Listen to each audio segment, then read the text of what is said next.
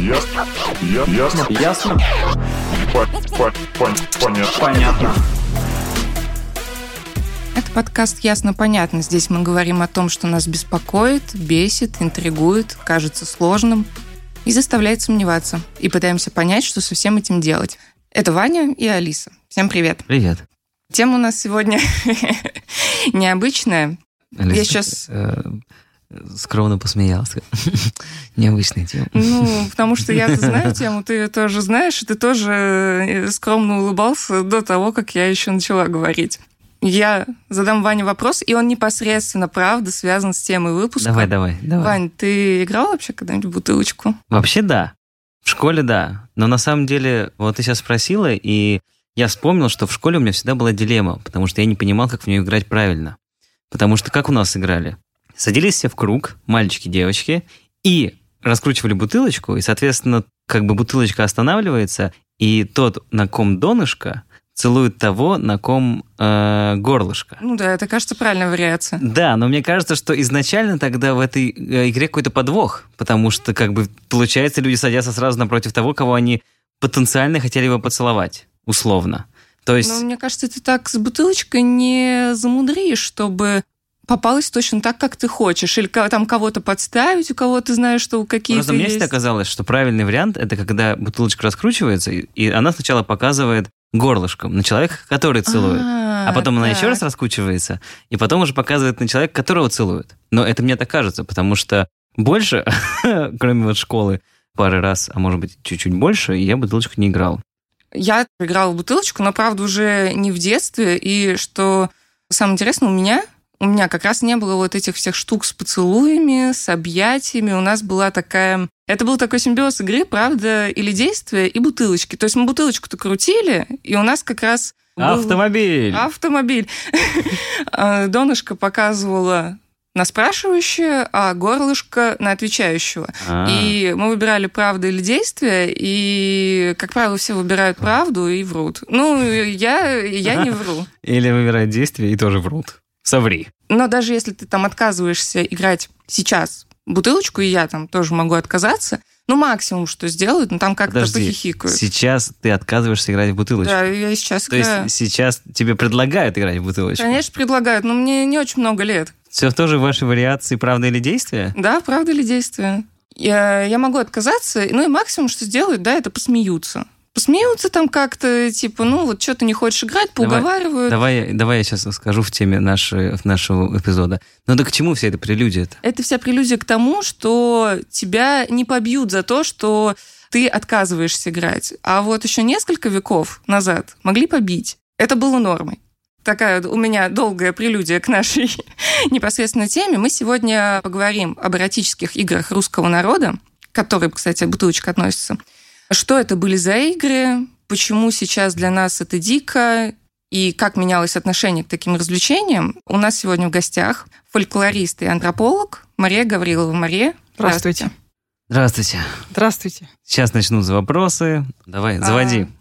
В общем-то, как я уже упомянула, бутылочка относится к эротической игре. Ну и, в принципе, это как-то можно понять, но когда вообще я услышала выражение «эротическая игра», у меня первая ассоциация – это какие-то дикие секс-кости из секс-шопов, вот. Но, оказывается, это совсем не так. И вот на самом-то деле... Да, я просто, когда первый раз услышала «эротическая игра», я подумал, что это вот дети, когда в доктора играют, там же это же тоже такой подтекст. Что из себя представляет эротическая игра, в принципе, если мы говорим вот как не вот это вот наше извращенное, так сказать, детское прошлое, а чуть более понятная история. И взрослая. Ну, нету какого-то такого канона и какого-то такого единого правила, что вот это является эротической игрой, а это не является эротической игрой. То есть, по факту, поле чудес можно считать эротической игрой. Если туда внести соответствующий элемент, то вполне можно. Это, в общем-то, эротика в глазах смотрящего. Можно самую невинную игру сделать эротической, или наоборот, как вот сейчас Алиса рассказала, из вполне себе эротической игры это все исключить, и будет просто игра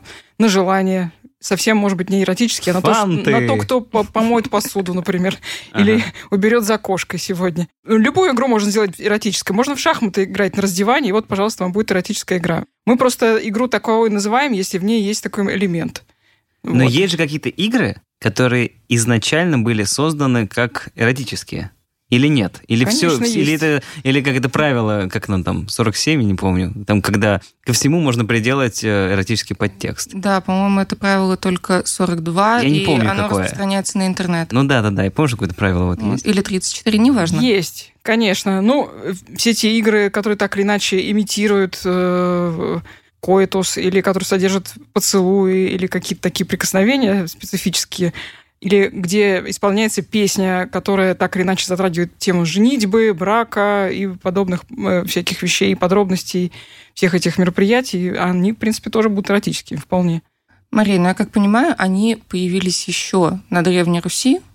Я думаю, даже раньше. И они очень-очень сильно отличались от того, что мы знаем об этих играх сейчас, какие они вообще есть, вот тоже такие в компаниях. И у них явно были какие-то совсем другие функции. Вот не как у нас посидеть, там, выпить и развлечься, посмеяться. Ну, я думаю, что такие функции тогда тоже были, и об этом не стоит как бы забывать. Люди несколько веков назад не так уж сильно от нас отличались, хотя, конечно же, отличались. Но штука в том, что не только эротические игры, а вообще любые другие игры несколько отличались от игровой культуры, которую мы имеем дело сейчас, в наше время.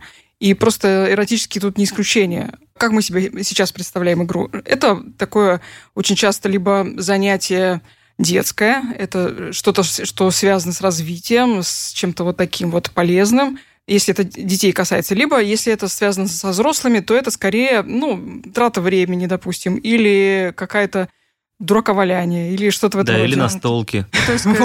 Компьютерные игры, сливаешь свое время в унитаз. Или это какая-то азартная игра, которая разоряет людей, соответственно, игровая зависимость. В общем, мы об играх судим сейчас вот с этой точки зрения. А там 100, 200, 300 или там больше лет назад это было не совсем так. Во-первых, детские и взрослые игры не так уж сильно отличались друг от друга. И взрослые, и дети играли примерно в одни и те же игры. Это были и какие-то просто подвижные игры, это были и спортивные игры, и азартные игры, или какие-то просто дурацкие развлечения, вроде там запускания змея, или ловли серсо, или бильбаке, или что-нибудь в этом роде, то, что сейчас в основном дети занимаются. Точно так же и игры с такого рода эротическим подтекстом, они были, в принципе, свойственны и взрослым, и детям в разное время, и в разных ситуациях. Но еще чем отличается та игровая культура от нашей, это то, что все эти очень-очень разные игры, они занимали несколько другое место в жизни человека. Во-первых, большее место, потому что, у людей не было телевизора, скажем так, интернета и разных других развлечений, поэтому это как бы один из таких простых, приятных способов развлечься, пообщаться и как-то разрядить обстановку. И невредный, в общем-то, для здоровья, в отличие от выпивки, например. Но вдобавок все эти занятия, они были так или иначе включены в какой-то календарь действий, календарь развлечений, и такого рода вещи, они подчинялись предписаниям или запретам в разное время. То есть чем-то из этих вещей можно было и даже нужно было заниматься в определенные моменты времени и в определенных местах. Соответственно, на другие места, времена и другие компании, наоборот, существовал запрет, что этого делать нельзя. То есть имеется в виду, что какие-то игры можно играть там весной, а в какие-то весной играть нельзя? А в пост полный запрет. Да, в пост ни в какие игры нельзя играть, естественно, потому что это грешно. Точно так же, как и много чего делать нельзя. Там тогда особо времени-то не остается, потому что постов-то много разных у нас. Или там только про Великий пост имелось в виду? Пост великий, да, в первую очередь. Там какие-то более-менее длительные посты. Тоже на них это распространяется, особенно если это как бы взрослые, не дети. Детям, я думаю, что все-таки разрешали. Кроме того, существовали условия разные, такие как там страда, или посевная, или что-нибудь еще такое. И, в общем-то, там особо не разыграешься.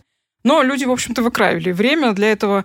Можно было вечером, ночью устроить какие-нибудь игры, танцы, посиделки. А как вообще, вот если мы говорим в целом про игры, условно, про какой-нибудь 16 век. Вот я представляю себе сейчас. 16 век, деревня, лето, там середина лета, жарко. Вот весь день там пацаны и дамы, они там, собственно, на полях вкалывают, что-то там косят, жнут, я не знаю, копают, как это у них обычно. Вот, вечером все, пришли, и там разожгли костер, и все, у меня в голове сразу же, они разожгли костер, водят хоровод вокруг костра, потом прыгают через костер, и потом еще там пацаны, не знаю, они могут схватить девчонку и утащить ее. Вот, это все мое представление об играх того времени. Не думаю, что они там потом в пейнтбол играли еще. Там немножко разнообразнее, конечно, были развлечения. То, что касается прыгания через костра, это все-таки Иванов день. Это не то, Иван Купала. Да, это не то, что люди делали каждый день там, после работы летом. Это все-таки такая штука, которая была приурочена к определенному времени, и это делалось в ритуальных целях, чтобы там счастье приобрести, здоровье, процветание и так далее, и так далее. Вот. А так, да, в принципе, то, что вы говорите, вполне похоже на правду. Единственное только, что там не то, что там утащить кого-то, а там достаточно был широкий репертуар разного рода хороводов, песен и таких игровых мероприятий или просто хождение по улице туда-сюда под песни. В принципе, этим можно было до утра заниматься, а потом поспать пару часов обратно на работу. Если здоровье позволяло, молодость, это вполне можно было делать, и люди этим занимались. Ну вот остались какие-то прям по-настоящему игры? То есть вот была у русских в деревнях игра, которая называлась, не знаю, «Царские салочки». Или что-нибудь такое. Вот есть какой-то суперстандарт? От 16 века у нас не так уж много сведений, какие игры тогда играли люди. Тогда образованное сословие, оно не развлекалось тем, чтобы записывать, чем там простонародье занимается в свободное время. Крепостные. Этим стали люди более-менее систематически заниматься только с конца, наверное, 18-го, начала 19 века. И наши сведения, в том числе по играм и по песням народным, они относятся к этому времени, не раньше. Вот. И судя по тому материалу, который у нас есть о тех временах, кое-какие игры действительно уцелели. Правда, они сейчас не особо в ходу. Я сейчас уже их не встречала очень давно, но в моем детстве они еще были. Например, бояре. Бояре? Да, я не знаю, такое это вообще бояре, что? А мы к вам пришли. Это такая достаточно старинная, но она не совсем эротическая, там как бы ничего такого нету, кроме того, что там исполняется песня про свадьбу, про брак. Хорошо, в чем смысл игры? Тот вариант, который мы играли, там смысл был разорвать цепь. Но изначально этого смысла там не было. Изначально там было по-другому. Там было две шеренги. В одной шеренге были парни, в другой девушки. Они так сходились-расходились под песню. Угу. И... то есть просто как танец, по сути. Ну, не совсем танец. Ну, да, отчасти танец, но вот в более поздних вариантах в эту игру внесли элемент разрыва цепей. Нужно было выбранного человека, он там невеста, и он должен был разорвать цепи, и тогда, если он разорвал цепи, он забирает одного игрока из той команды, приводит свою. Или это называлось бояре? Да. У нас это называлось цепи кованые. Вот это у вас правильно называлось. В нашем дворе это называлось бояре, и это не совсем правильно. Это совмещение двух игр, цепей кованых и этих самых бояр. То есть там была песенка как в боярах, измененная немножечко, но действие было как в цепях кованых. Такое ощущение, что песенка как в боярах, как будто это какой-то сериал такой. Знаете, в боярах песенка была, вот ее и пели. Ну, она длинная, да. Там рассказывается, что мы к вам пришли там, а что вам нужно, а нам невеста нужна, а какая, а вот это, а она дурочка у нас, а мы ей пряничка дадим, а у нее зубки болят, а мы ее доктору сведем, а она доктора прибьет, а мы ее плеточкой, ну и так далее. А потом, в конце концов, все-таки заставляют их выпускать невесту. Выпускайте невесту! Невеста должна разорвать цепи. Ну, в нашем варианте. А в варианте 19-го, там, конца 18 века, там этим не занимались, и там просто девушка переходила из одной группы в другую, а в конце они там исполняли куплет, в котором радовались, что вот в нашем полку прибыло, а в вашем полку убыло. Вот. Хорошо. А остались ли у нас какие-нибудь примеры чуть более эротического содержания? Ну, игровые. Да, то есть вот я, например... Да, я догадаюсь. Если бы в эту игру играли голышом, она тут же стала эротической, да? Да, но... Я боюсь, что из тех именно времен таких игр не осталось. Я могу объяснить, почему. Большинство наших игр, таких как бы детско-юношеских, эротических, они как бы создание и произведение все-таки городской культуры, школьной культуры, какой-то лагерной культуры. И они очень мало имеют отношения, почти никакого, к традиционной народной игровой культуре. Почему это произошло? Потому что советская власть в 20-е, в 30-е годы довольно-таки специально старалась искоренить такого рода развлечения, и она их просто запрещала в школах по возможности. Вместо этого предлагая детям какие-то спортивные кружки. Игры. Да, авиамоделистов. В итоге, мне кажется, что часть наших эротических игр, она могла быть заимствована откуда-то из других стран, из других культур. Я специально этим вопросом, честно сказать, вам не занималась, но... Судя по детскому фольклору, наш детский фольклор отечественный, он очень похож на то, что можно встретить в других странах Европы или Америки. Очень многие развлечения, страшные истории, какие-то шутки, подколки, они очень похожи на то, что делают дети в школах в других странах. Я думаю, что эротические игры, такие детские эротические игры, довольно даже «Бутылочка», я думаю, что точно так же играют в Европе и Америке. А вот опять же, что было... на Руси еще несколько веков назад вот из конкретных игр, именно эротических, вот до бутылочки. Это часто были игры, в которых надо было, например, сменить водящего, который там стоял где-нибудь и пел песню специальную. Таких игр было много. Там «Стоять столбом», «Господи, я сижу, горю, пылаю на Калиновом мосту» и другие подобные игры. Там был какой-нибудь водящий один, он стоял и просил, чтобы кто-нибудь к нему подошел, поцеловал и сменил его на этом месте. И так они, по ходу дела, все перецеловывались друг с другом по очереди. Или, например, это были игры, когда парни и девушки сидят рядом, и нужно было по команде по какой-нибудь заставить всех, кто сидит рядом, перецеловаться. Такого тоже было много. Да. Такое просто игра. Ну что, поиграем в поцелуй? Поиграем. И все, и все целуются. Или это были игры, в которых тоже исполнялась какая-то песенка. В ходе этой песенки участники, они как бы припевали одного участника посидела к другому участнику, там, мальчика к девочке. И, соответственно, эта песенка вынуждала их как-то вместе рядом сесть, то есть Маша, Маша, иди поцелуй Сашу, вот типа такого? Ну да, чуть-чуть более поэтично и чуть более долго, вот. Потом игра такая «Люб ли вам сосед?». Нравится ли там сосед или соседка тоже? Люб ли. Да, подходил ведущий, спрашивал, люб ли тебе сосед и люба ли тебе соседка. И, соответственно, если девушка говорит, что люб, она должна его поцеловать. Если не люб, то она должна выбрать кого-нибудь другого на его место и уже его поцеловать. И, в общем, таким образом достигалось две цели. С одной стороны, все каким-то образом делились на пары, которые более выгодно было постоянно иметь игрока, партнера в парочке, как бы сбиваться всем окружающим, либо или вместе перецеловать просто всех, кто там присутствует. Такой, типа, зачастую очень это была герпесные игры, очень, мне кажется. Да, кстати говоря, советская власть, та же самая, в начале своего как бы вот пришествия, она очень усиленно боролась с поцелуями, как на молодежных посиделках, так и вообще как способу поприветствовать друг друга. И там тут прям Брежнев у нас всех целовал. Плакаты были распространены, что там, значит, не целуйте ребенка в губы, таким образом там вы его заразите чем-нибудь. Хорошо, но это вот чуть более понятно с точки зрения какой-то вот эротики, будем так это говорить все-таки. Это игры для развлечения. Скажем, вечерком, там, не знаю, четверг, вечер, пойдем поиграем в поцелуи. А есть ли игры, которые были... Но все-таки тогда общество было чуть более каноничным, и были ли игры, которые были обязательными? Например, вот у нас там сегодня летнее равноденствие, нужно, я не знаю, распилить бревно и что-нибудь такое обязательно. Ну, то есть уже больше игры формата, как это правильно называется? Нет, платье, обваляться голой в снегу обязательно. Там такие форматы, таких традиций народных уже. Конечно. В основном на праздники такого рода. Это святки, в первую очередь, и все, что связано с ряжением. И в такого рода сценках очень много было эротических элементов, причем самого грубого рода. Это типа как? Ну, типа, например, задрать кому-нибудь подол, или выволочь девушку на улицу и натереть между ног снегом, или перевернуть ее кверх ногами и в подол ей напихать лопатой снега и как бы так и отпустить. Потрясающе. Я не могу сказать, что это везде так делали. Мне интересно, кому придумал такие игры? Ну, народ на выдумки такого рода, я думаю, достаточно изобретательным бывает.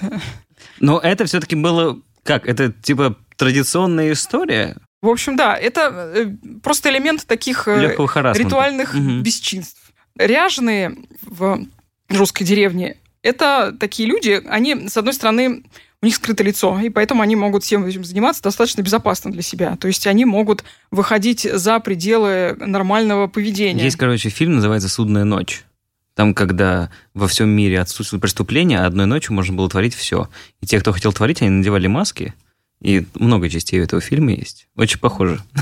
Я думаю, что авторы фильма имели в виду именно такого рода традиции. Действительно, если мы там обратимся к классике научной, таким исследованиям, как там Михаила Михайловича Бахтина про народную культуру Ренессанса и Средневековья и творчество Франсуа Рабле, там это очень подробно и ярко описано, как это работает, что большую часть времени человек живет в достаточно строгих рамках, он не имеет права, поскольку на него общество смотрит и осуждает, если он как-то неправильно себя ведет, он не имеет права себя вести таким образом, но вот есть несколько дней в году, когда устраивается карнавал, и когда люди могут делать то, что им обычно нельзя. Они могут обжираться, Они могут вступать в какие-то беспорядочные половые связи, ругать свое начальство, правительство, там...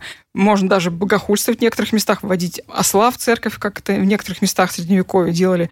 Но потом это все проходит, энергия таким образом сброшена, и дальше люди могут спокойно продолжать жить какой-то своей такой более праведной и цивилизованной жизнью. То есть по факту наступает какой-то праздник, праведная жизнь на время останавливается, и вот начинаются все вот эти бесчинства. У меня вопрос, это было как-то принудительно, вот чтобы... дети и вообще, в принципе, взрослые участвовали в этих играх? Или все-таки люди сами хотели вот так вот отрываться? Чтобы им там в подол снега... Да, насыпь меня в подол снега! Ко мне еще! Ну, мы не можем, конечно, судить о том, насколько это было добровольно для всех этих людей, поскольку они как бы не оставили нам своих интервью, где бы они там нам душу свою излили, да, что они чувствовали в этот момент. Конкурсы интересные. И так далее. Классный тамадан, да. Да, но насколько можно судить по костным данным, это было, да, добровольно-принудительно. Скажем так, для тех людей, которые сами пихали кому-то в подол снег, возможно, это было даже интересно и приятно. А вот девушкам я не думаю. Хотя, если ты живешь в такой среде, в такой обстановке, где... в принципе, битье и всякого рода то, что мы называем харассментом, это совершенно нормальная часть жизни, и ты просто не представляешь себе, как бывает по-другому, то, наверное, ты это просто воспринимаешь как, ну, так жизнь устроена. Одни делают это, а другие терпят то. В один день такие накидал ее в подол снега, а на следующий день пост начинается такой идет: привет, привет, привет. Тем более, что она его может и не узнать, потому что он же был в маске. А, то есть сохранились именно задокументированные какие-то сведения, что реально вот такие вот мучители, они были именно в масках. Да, конечно. Mm-hmm. Об этом говорят все. Ну, ученые, этнографы, фольклористы брали довольно много интервью на эту тему. Такого рода забавы, они продолжались там вплоть до 50-х годов в деревнях прошлого века. И, в принципе, там пожилые люди, когда их расспрашивали о том, как оно все было, они постоянно говорили, что да, ты не знаешь, кто это человек в маске. Иногда девушки тоже себе могли позволить переодеться и надеть маску, и тогда они тоже могли как-то так хитро себя вести, например, переодеться в мужчину, привесить себе какую-нибудь палку или морковку в качестве пениса и разгуливать в таком виде, и тоже прикалываться на свой лад, поколотить кого-нибудь могли. Я думаю, что в редких случаях даже в бесчинствах они могли принять участие. Ну, какого рода? Не обязательно это кого-нибудь раздеть и пихать снег за шиворот, а, например, такого рода, как разобрать поленницу, залить водой входную дверь, чтобы нельзя было дверь открыть изнутри, или там закрыть заслонку на трубе печной. Чтобы человек начинает баня сгорела, понятно. Топить печь, что дым ему в избу идет, например. Такие развлечения были. Бытовой терроризм такой, понятно. Ну да, и в общем, такого рода нападения, или просто кому-нибудь схватить на улице, повалить в снег и там покатать. Я думаю, что если бы ватага ряженых девушек встретила одного-двух парней, которых они могли бы одолеть, они бы тоже так могли сделать. Другое дело, что девушки как-то физически чаще слабее парней, поэтому, наверное, все-таки чаще парни их обижали, чем наоборот. А вот представим ситуацию, что я такая вот несколько веков назад такая вся красная девица, которая не хочет во все это играть. Что со мной могут сделать, если я вот не хочу? Ну, самая лучшая стратегия будет найти сразу какого-нибудь парня, который будет считаться вашим постоянным парнем и который будет вас от этого защищать. А, то есть идти на эти игры все равно придется. Да, потому что иначе общество не будет воспринимать вас как молодую девушку, она будет вас воспринимать как будущую монашку, например. Девушка, которая не занимается всем этим, на нее смотрят странно и говорят, что она какая-то неправильная, наверное, она слишком богомольная или она слишком спесивая. Она не как все мы, поэтому, наверное, она пойдет в монастырь или никогда не выйдет замуж, или как-то так. А почему в то время, скажем так, если мы все-таки говорим не про игры с поцелуями, а про игры вот такого формата немножечко жесткие, почему все-таки так много и нормально было отношение к насилию, назовем это так? Почему обязательно насилие? Почему, там, я не знаю, не водить хороводы неделю, а надо именно вот кулаком, там, я не знаю, как это правильно. Видите ли, игровая культура, дети и молодежь – это часть общества. Их нельзя отделить от всего остального общества. А во всем остальном русском обществе и тогда, и более поздние времена было насилие несоизмеримо больше, чем в наше время. Если вы почитаете классическую русскую литературу Некрасова, Пушкина, Тургенева, вы увидите, до какой степени часто все друг друга бьют. Мужики бьют своих жен, родители бьют своих детей, помещики бьют своих крестьян, военачальники бьют солдат, всех-всех бьют. Вот. Поэтому ничего удивительного нет в том, что столько насилия было, в том числе и в детских или молодежных, в том числе и эротических играх. То, что для нас кажется дико, это просто часть тогдашней культуры. Тогда насилие было несоизмеримо больше, чем сейчас.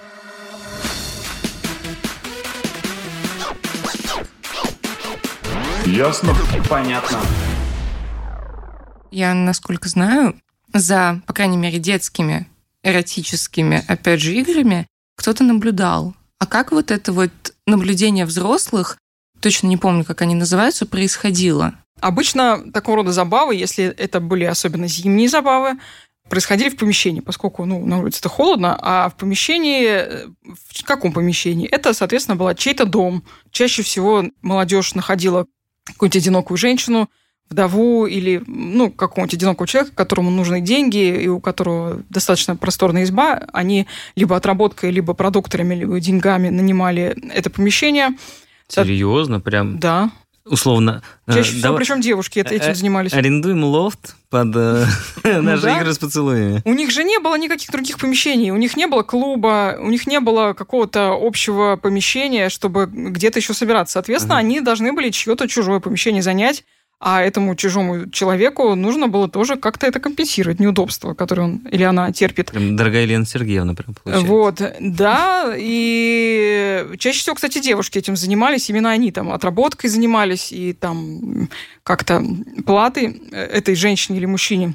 А парни, они, поскольку несколько было таких исп, а не одна на деревню, то они из одной в другую переходили, как бы так кочевали почти в своем присутствии. Одних, других там где-то задерживались. То есть получалось так, что девчонки арендовали несколько исп, а пацаны ходили потом и типа выбирали вот здесь... Здесь потусуюсь, потом здесь. Да, иногда в соседнее село приходили. Там они могли столкнуться с местными пацанами и тоже с ними подраться как-нибудь. Это понятно. Так развлекались, да. А поскольку это было как бы чье-то пространство, соответственно, оно было открыто не только для вот этих молодых людей и девушек, но и для всех остальных, поскольку это было зрелище. Просто не так уж много чего посмотреть есть в деревне, да, а понятно. Посмотреть, как молодежь танцует и играет, и поет песни, это приятно и интересно. Соответственно, туда набирались и взрослые какие-то, и пожилые на дальних лавках сидели, и маленькие дети тоже на это посмотреть с удовольствием приходили, располагались на палатях или на печке, и сверху на это смотрели. Народ приходил, уходил, так что это было такое вполне публичное занятие, это общественное было пространство. Какой Дом-2 офлайн. Отчасти да. Если это летом происходило, то это была деревенская улица, тоже тут все сидят и все смотрят, все выходят. В общем, жизнь людей тогда происходила на виду у всей деревни практически. Очень трудно было что-то утаить. Молодежи, соответственно, много, и наблюдателей за их развлечением тоже много. Это, наверное, сдерживало довольно сильно какие-то такие проявления. Там можно было кого-то подкараулить и зажать, где никто не видит, но с большой вероятностью и это тоже кто-нибудь увидит. Кстати, какие были правила в этих играх, что пересекать уже нельзя? Где игра и поцелуи все, и песни – это чисто элемент игры, а где уже даже по тем меркам это уже насилие и вообще, скажем так, не было угодно? Это все зависело от местных нравов и традиций. Довольно сильно могло различаться представление о том, что допустимо, а что недопустимо, от местности к местности, от деревни к деревне, от области к области. Где-то нравы были настолько жесткими, что и сами такие посиделки были невозможны. Если там какая-то очень религиозная община, то это как бы вообще не одобрялось, а если одобрялось, то уж точно без поцелуев. А где-то совершенно люди сквозь пальцы смотрели и на битье, и на обнимание, и на целование, на все что угодно. И наблюдатели из образованных слоев общества, когда с этим сталкивались, многие приходили в некоторый шок и ужас культурный, как это все вообще дико, что все друг у друга на коленях сидят, и чуть ли там не свальный грех происходит. Вот. Но когда начинали волноваться, когда кому-нибудь что-нибудь сломают или когда кто-нибудь забеременеет, тогда есть предмет для разбирательства серьезного. А если ни того, ни другого не случилось, или, соответственно, если девушка выходит замуж, тоже нечестная, как тогда говорили, то есть не девственница, то это тоже будет проблема. Но это будет ее проблема, а не кого-нибудь еще. А, вот оно как, значит. Конечно. Это я в игры играла. То есть я правильно понимаю, если девушку после игры зажали и как бы нарушили вот эти все наблюдательные там правила, Это уже ее проблема, и как бы, а наблюдатели ни при чем. И, в общем-то, тот, кто ее зажал, тоже. Ну, нет. У каждой девушки обязательно есть семья, есть родители, братья, есть, возможно, парень. Они тоже за этим следят. Соответственно, если есть за девушку кому заступиться, то такого вряд ли произойдет. А, соответственно, если у девушки никого такого нету, тогда, да, у нее проблемы. А вот мы говорили до этого о том, что есть некоторые игры, в которые играют какие-то непосредственные даты или события. Вот мы упомянули «Святки» и «Иван Купала». Я вот сейчас могу навскидку вспомнить, что, наверное, на Масленицу еще тоже все предавались играм, будем так говорить. И на Пасху. И на Пасху. Это всегда связано с околоправославными традициями? Или у нас все-таки остались вот эти вот как Масленицы, языческие вот эти, или Иван Купала в те времена?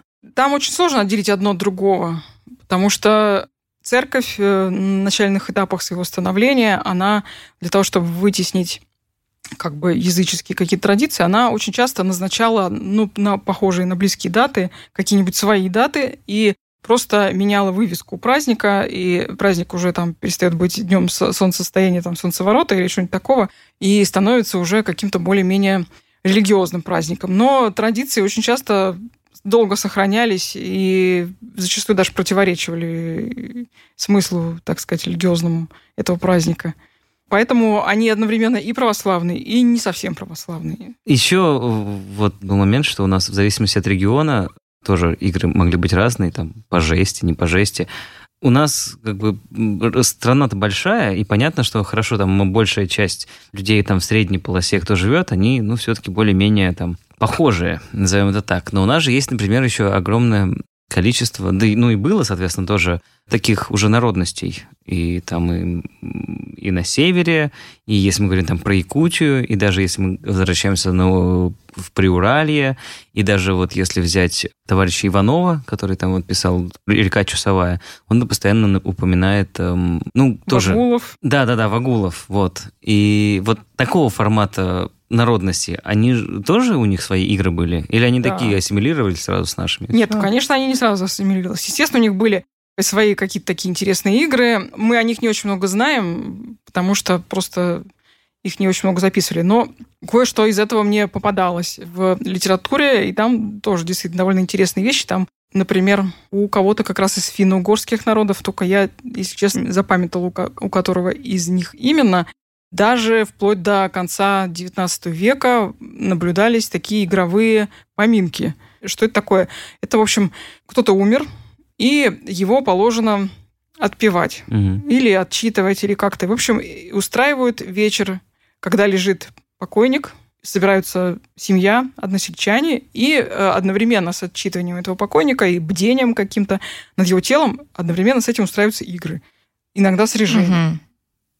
Иногда с битьем каким-то, иногда такие... Битьем покойника. Ну, не покойника, хотя и покойника тоже. Но в таком духе, что ударяют по покойнику и говорят там, а кто тебя ударил, угадай, например. Или там, за руку привязать веревочку и подергать. Типа у него рука попугай там. Ну, такие вот игры попадались, да. Вот это чернуха. Вы смотрите, он вам машет. Да, когда людей спрашивают, ну, мол, зачем вы такую жесть творите, они говорят обычно, ну, поддержать дух моральный, потому что, ну, чтобы там люди совсем там не расклеились. Ну, в этом что-то есть. Вот. Но в этом есть не только такой психологический элемент, но еще и определенные ритуальные. Такого рода игры, смех, эротические игры, кстати, в том числе. Это одна из функций такого рода игр, кстати. Или такие какие-то игры с битьем, они являются так называемой апотропией. То есть они несут в себя защитные функции, они защищают живых от того, чтобы они тоже не умерли. То есть предаваться таким забавам одновременно в такой печальный, трагический момент означает просто бороться со страхом смерти и со смертью самой. Я слышала еще какой-то очень странный такой тоже игра, где уже наряжают живого покойника и кладут в гроб. Я не помню, что там с ним делают, по-моему, пудры посыпают, и тоже там что-то странное с ним происходит. Да, есть такое очень распространенное, очень популярное ряжение покойникам. Это элемент, не знаю, сценки, наверное, даже такой с участием ряженых, ну и девушек, соответственно, тоже. То есть какого-то человека, парня или мужика в разных ситуациях по-разному наряжают покойником, это значит, что его обмазывают белой мукой, чтобы он был таким бледным.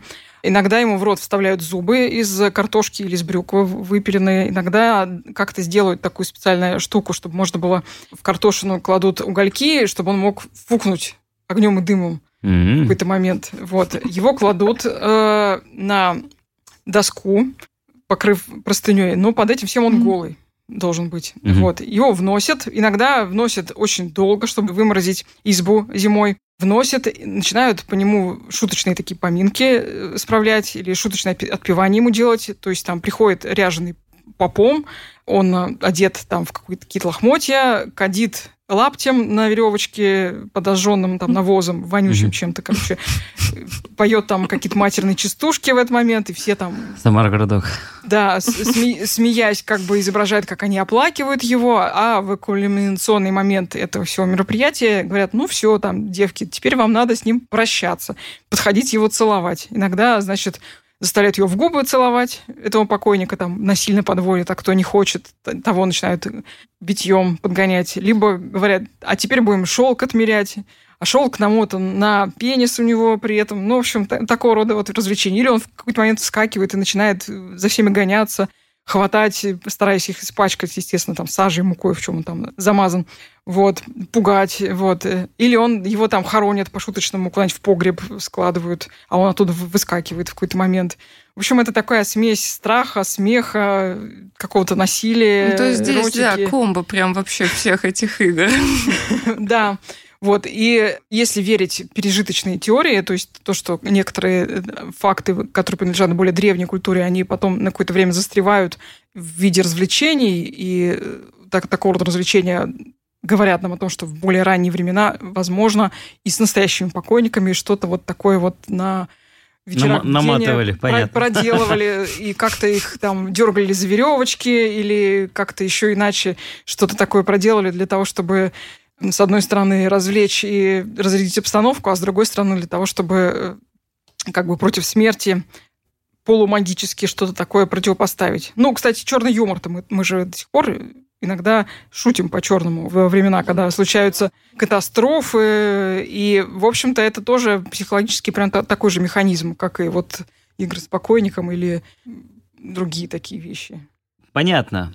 Ну, там и времена были пожестче, поэтому, конечно, голь на выдумке хитра, как говорится. Но забавен факт, что при всей религиозности тогда людей, они позволяли себе, как бы в том числе над этой религиозностью, также посмеяться.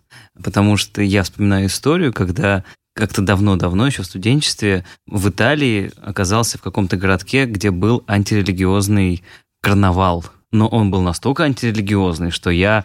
человек не особо религиозный, сам был в шоке. То есть, мне кажется, если бы туда попал кто-нибудь по-настоящему религиозный, он бы... Кстати, удивительно. Я, насколько знаю, Италия это довольно такая религиозная страна. В том-то и дело. Потом оказалось, что половина участников были монахами или священниками. Ну, то есть, там, например, там было так, что шел какой-нибудь монах, к примеру, а у него там между ног болтался младенец, к примеру. То есть, прям, ну, ребенок. Ну, не настоящий, а кукла.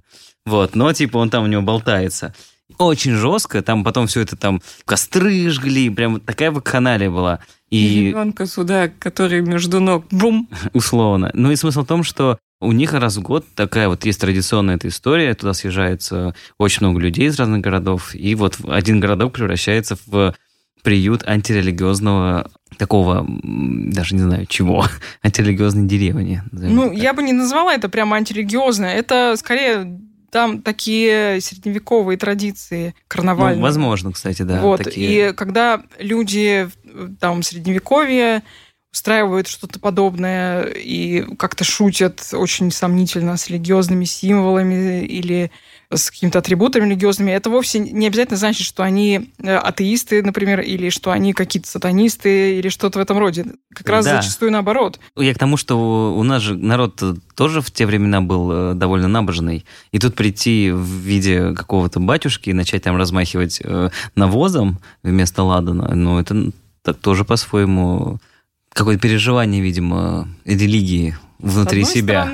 С одной стороны, да, действительно считалось, что режение само по себе, вот это как занятие, как развлечение, это грешно.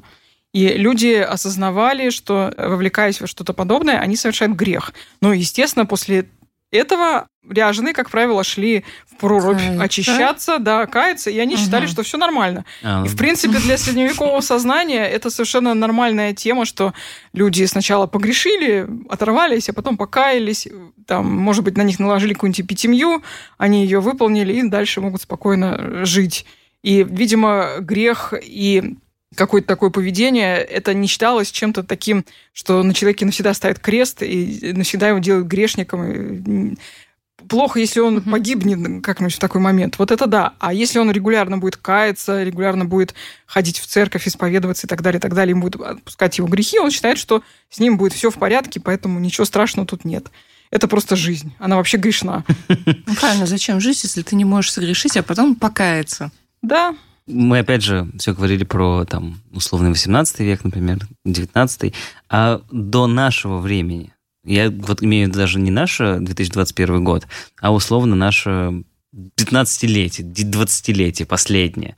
У нас есть какие-то такие прямые предки, или как это назвать, родственники, в общем, этих всех эротических все-таки игр, не совсем там каких-то... Ну, с покойниками и прочим, а именно такого формата. Потому что бутылочка, она же тоже откуда-то взялась. Ну, бутылочка, это, она взялась совершенно точно не из древности. Но она игра сравнительно недавнего изобретения. Почему об этом можно судить? Во-первых, мне ни разу не попадалось ничего подобного в источниках по 19 веку или там по концу 18 века. И, скорее всего, не могло попасться. Почему? Потому что бутылка на тот момент была достаточно ценным объектом в хозяйстве. Поэтому такое, значит, вот дурацкое ее употребление, наверное, трудно можно было представить с трудом. Это раз. А два, то, что стол, на котором все это как бы происходит, это тоже сакральный объект в избе.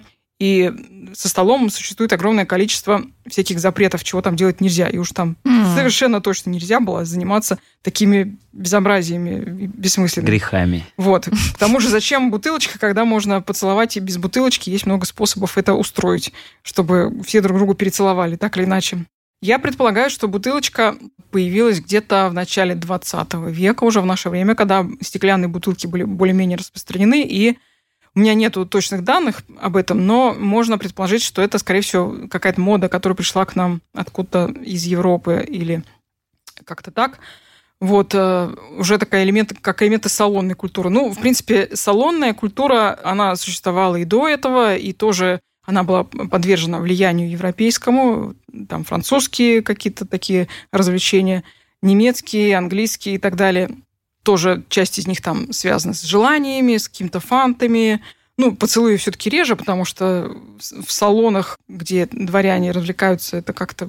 Хотя я думаю, что в некоторых ситуациях... Смотря какой салон. Да, смотря какой салон, да. Но чаще там больше на творчество, игры, на какие-то желания, на какие-то такие более рафинированные такие моменты. У Балабанова. Да, а не так, что парни сели на колено к девушкам и поколотили их там хлебной лопатой по нижней части спины. Ну так все-таки... Бутылочка. Ни одной же бутылочкой-то у нас отделываются эротические игры последнего времени. Какие-то же еще у нас есть, которые... Вот, например, вот эта игра довольно странная. Я не до конца знаю правила. Вот этот кись-брись-мяу. В нее, насколько я знаю, уже меньше... Что-то очень знакомое. Что-то из школы. В том варианте, который в моем детстве был, было так. Был водящий один, а один игрок становился к водящему спиной. Ага. Водящий, соответственно, становился с лицом к другим игрокам. То есть тот, вот, кто, спиной, в этом весь прикол. Тот, кто стоял спиной, он не видел, на кого показывает водящий. Водящий по очереди показывал на всех участников, ну, противоположного пола, чем тот, который стоял у него за спиной, и спрашивал «кис», а тот должен был ответить либо «брысь», либо «мяу». Если он говорит «брысь», то это мне не подходит, я отказываюсь. А если «мяу», то этого человека он выбирает. Но он не знает, какого человека конкретно. И тогда ведущий спрашивал, какой цвет он выбирает. Ну, там было какой-то широкий диапазон цветов. Там, но да, там что-то 7 или 8 этих цветов. А в чем смысл цвета? Реально, по-моему, использовали только два. Ну, цвет это означает, что будешь с этим человеком делать. Там красный это поцеловать в губы, розовый поцеловать в щечку. Там были какие-то белые, серые, голубые. Я уже не помню все, но там разные. То за ручку подержаться, то обнять, то...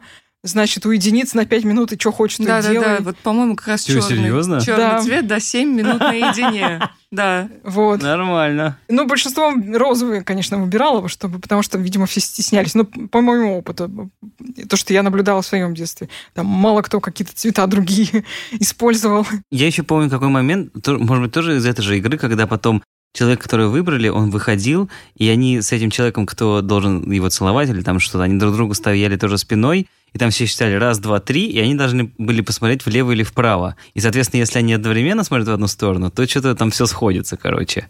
А если в разные, то не сходится. Я вот помню такой еще момент. Да, есть и такая игра. Это как отдельная игра даже существовала, что да? Сажали, да, парня и девушку на стулья спиной друг к другу или на табуретке и командовали, и они должны были в какую-нибудь сторону повернуться. Соответственно, если в разные, то они не целовались, а если в одну, то целовались. Та самая игра про поцелуи. Все понятно. Просто садимся и целуемся. То есть, получается, и вот эта вот игра, когда там нужно в стороны смотреть, и кись-брись-мяу, это вот все потомки каких-то вот определенных игр. Кись-брись-мяу, вот она явно не в салонной культуре ведь появилась, она появилась раньше, как мне кажется. Угу. Вот. И от какой игры вот она, например, могла произойти? Ну, тут трудно сказать. В принципе, игры изобретают. Они не только наследуются из каких-то более ранних времен, их изобретают. По такой же модели, как вот эта игра, строятся и другие игры, такие вполне детские. Например, игра, которую мы там записывали под названием «Зеленое стеклышко». Один ведущий ходил и по очереди каждому там кидал мячик и спрашивал: «А как тебя зовут? Как зовут твою жену или мужа? А сколько у вас детей?» Ну и так далее. Набирали себе целую биографию. Точно. Это похоже на семейку. Да. А я не помню, как она называлась. Да, там и правда, это же...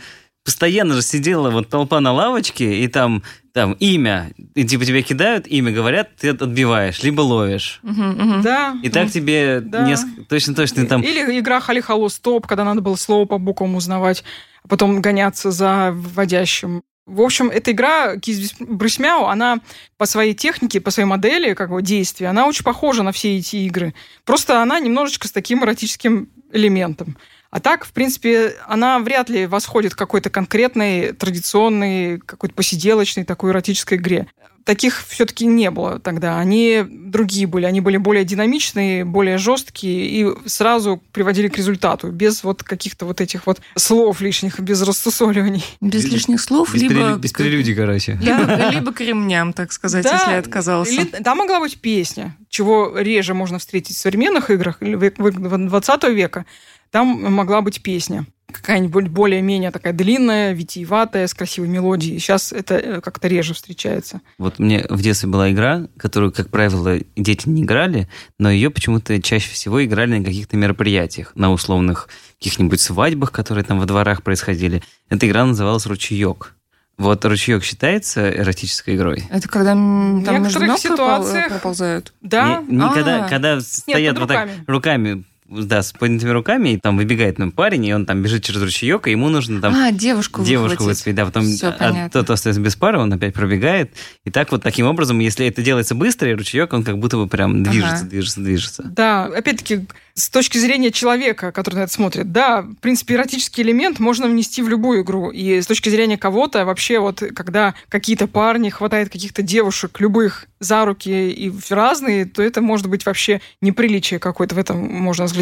Но с какой точки зрения это вполне невинная игра. Хотя там, да, действительно есть такой подтекст, что люди формируют пары и как бы друг друга касаются и трогают. В принципе, там это есть. Да даже догонялки могут быть вполне эротической игрой с этой точки зрения. Или жмурки, тем более. Жмурки – это особенно в темном помещении. Со жмурками все понятно. Да. Как бы тут даже нет никакого сомнения. Да. А вот сейчас уже, последние лет 10-15, по какой-то статистике, по каким-то данным. Сейчас стали меньше играть в эти игры, то есть как-то к ним отношение-то поменялось, к той же бутылочке, к кись-брысь-мяу, ручеёк уже не совсем то, но тем не менее. Поменялось отношение больше к принуждению. В играть в такие игры, чем самим таким играм. Я думаю, что в такие игры играют люди на вечеринках каких-нибудь домашних или каких-нибудь лагерях, когда никто не смотрит, или, наоборот, спотворство взрослых иногда. Но такое, что давай, значит, целуй, а то сейчас мы тебя поколотим, я думаю, что такого уже, если есть, то гораздо реже. На самом деле, если говорить совсем с точки зрения вот этих всех эротических игр, мне в большей степени кажется, когда я вспоминаю какие-то такие моменты своего детства, где я сталкивался с этим, для меня это всегда было моментом какого-то легкого неудобства или дискомфорта.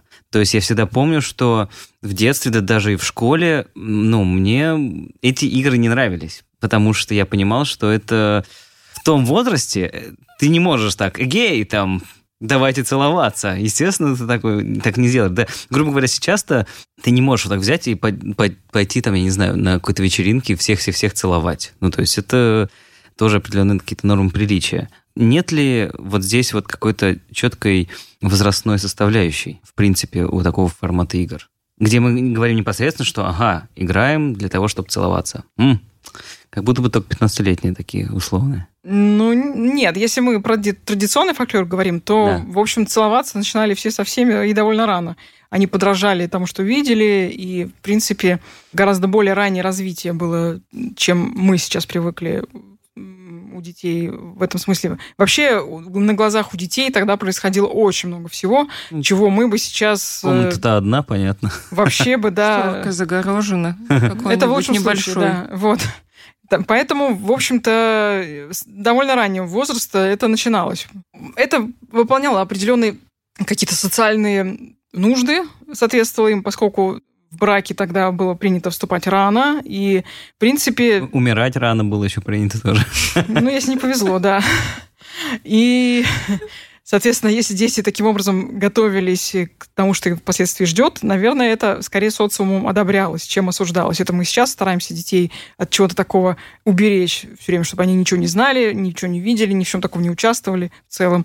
То раньше это не считалось чем-то особенным. Это как бы норма жизни. Все так делают. Там. Главное, чтобы это не доводило до каких-то необратимых последствий. То есть, по факту, можно сказать, что до прихода в Россию советской власти у нас все хорошо было с секс-просветом.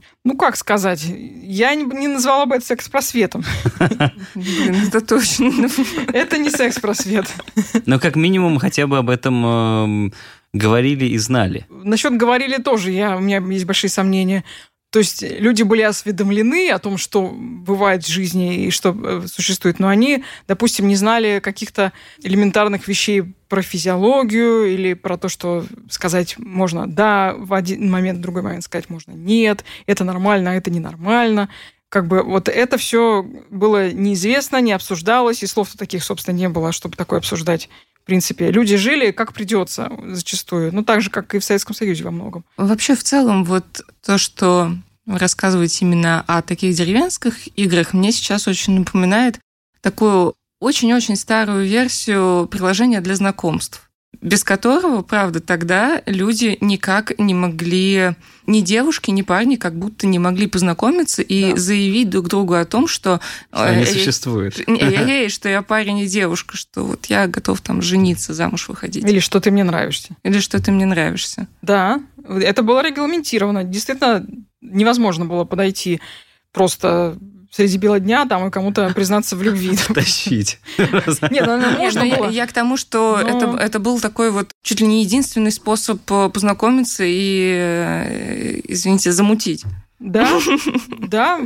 Это для этого и существовало, собственно говоря. Главная цель такого рода мероприятий была всех друг с другом перезнакомить и по возможности разбить на парочки подходящие. Хотя, конечно, все равно сватали родители, и они уж там выбирали, подходит этот ухажер или не подходит. Но девушка более-менее делалась готова, и парень более-менее делался готов к каким-то отношениям и, в принципе, вовлекался как-то. Понятно. То есть, короче, в В школе у нас это называлось дискотека. А потом стало, да, дискотекой называться. И медляками. Ну, я помню, по своим школьным годам у нас все на дискотеках страшно стеснялись и стояли в основном по стеночке. Поэтому деревенские посиделки в этом смысле... Я была в этой стеночке всегда. Деревенские посиделки, они в этом смысле гораздо более такие, потому что там хочешь не хочешь, а ты рядом сядешь, хочешь не хочешь, а будешь целоваться со всеми, пока все-таки не решишь, что вот с этим тебе целоваться как-то приятнее, и тогда другие, значит, уже претенденты будут в сторонке стоять и не будут претендовать, потому что он их будет отваживать. Я могу сказать только одно. Я очень рада, что я белоручка, которая живет в 21 веке, и у которой одна своя комната, и она не видит всего того, что может происходить у других людей рядом. Мне кажется, мы обсудили абсолютно все. Вань, под мою эту травму ставим музыку, да? Я не знал, что у тебя травма на этот счет. В общем, я тут относительно недавно наткнулся на какой-то альбом некто композитора под названием Илисон, а потом оказалось, что это девушка, которая пишет классную электронную музыку. Я подумал, что почему бы и не поставить ее в эти жаркие июльские дни после разговора про средневековые эротические игры. Ладно, не очень средневековые. Ну, не очень средневековые. Древнерусские, будем так и говорить. Россия. Кстати, вот все песни, которые мы ставим в конце выпуска, ясно-понятно, у нас есть в нашем плейлисте ВКонтакте. Заходите, слушайте. В группе РИА Новости подкаста. В группе РИА Новости подкаста. Да. У нас сегодня в гостях была Мария Гаврилова, фольклорист и антрополог. Мария, спасибо большое. Спасибо вам. Спасибо. Вот, и Ваня, Алиса. Всем пока. Все как обычно, да. Всем пока.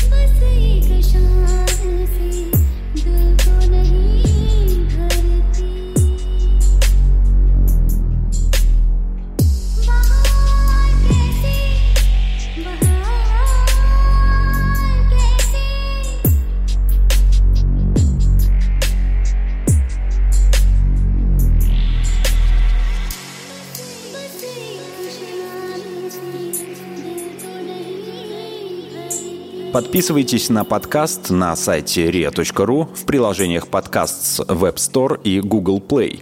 Комментируйте и делитесь с друзьями.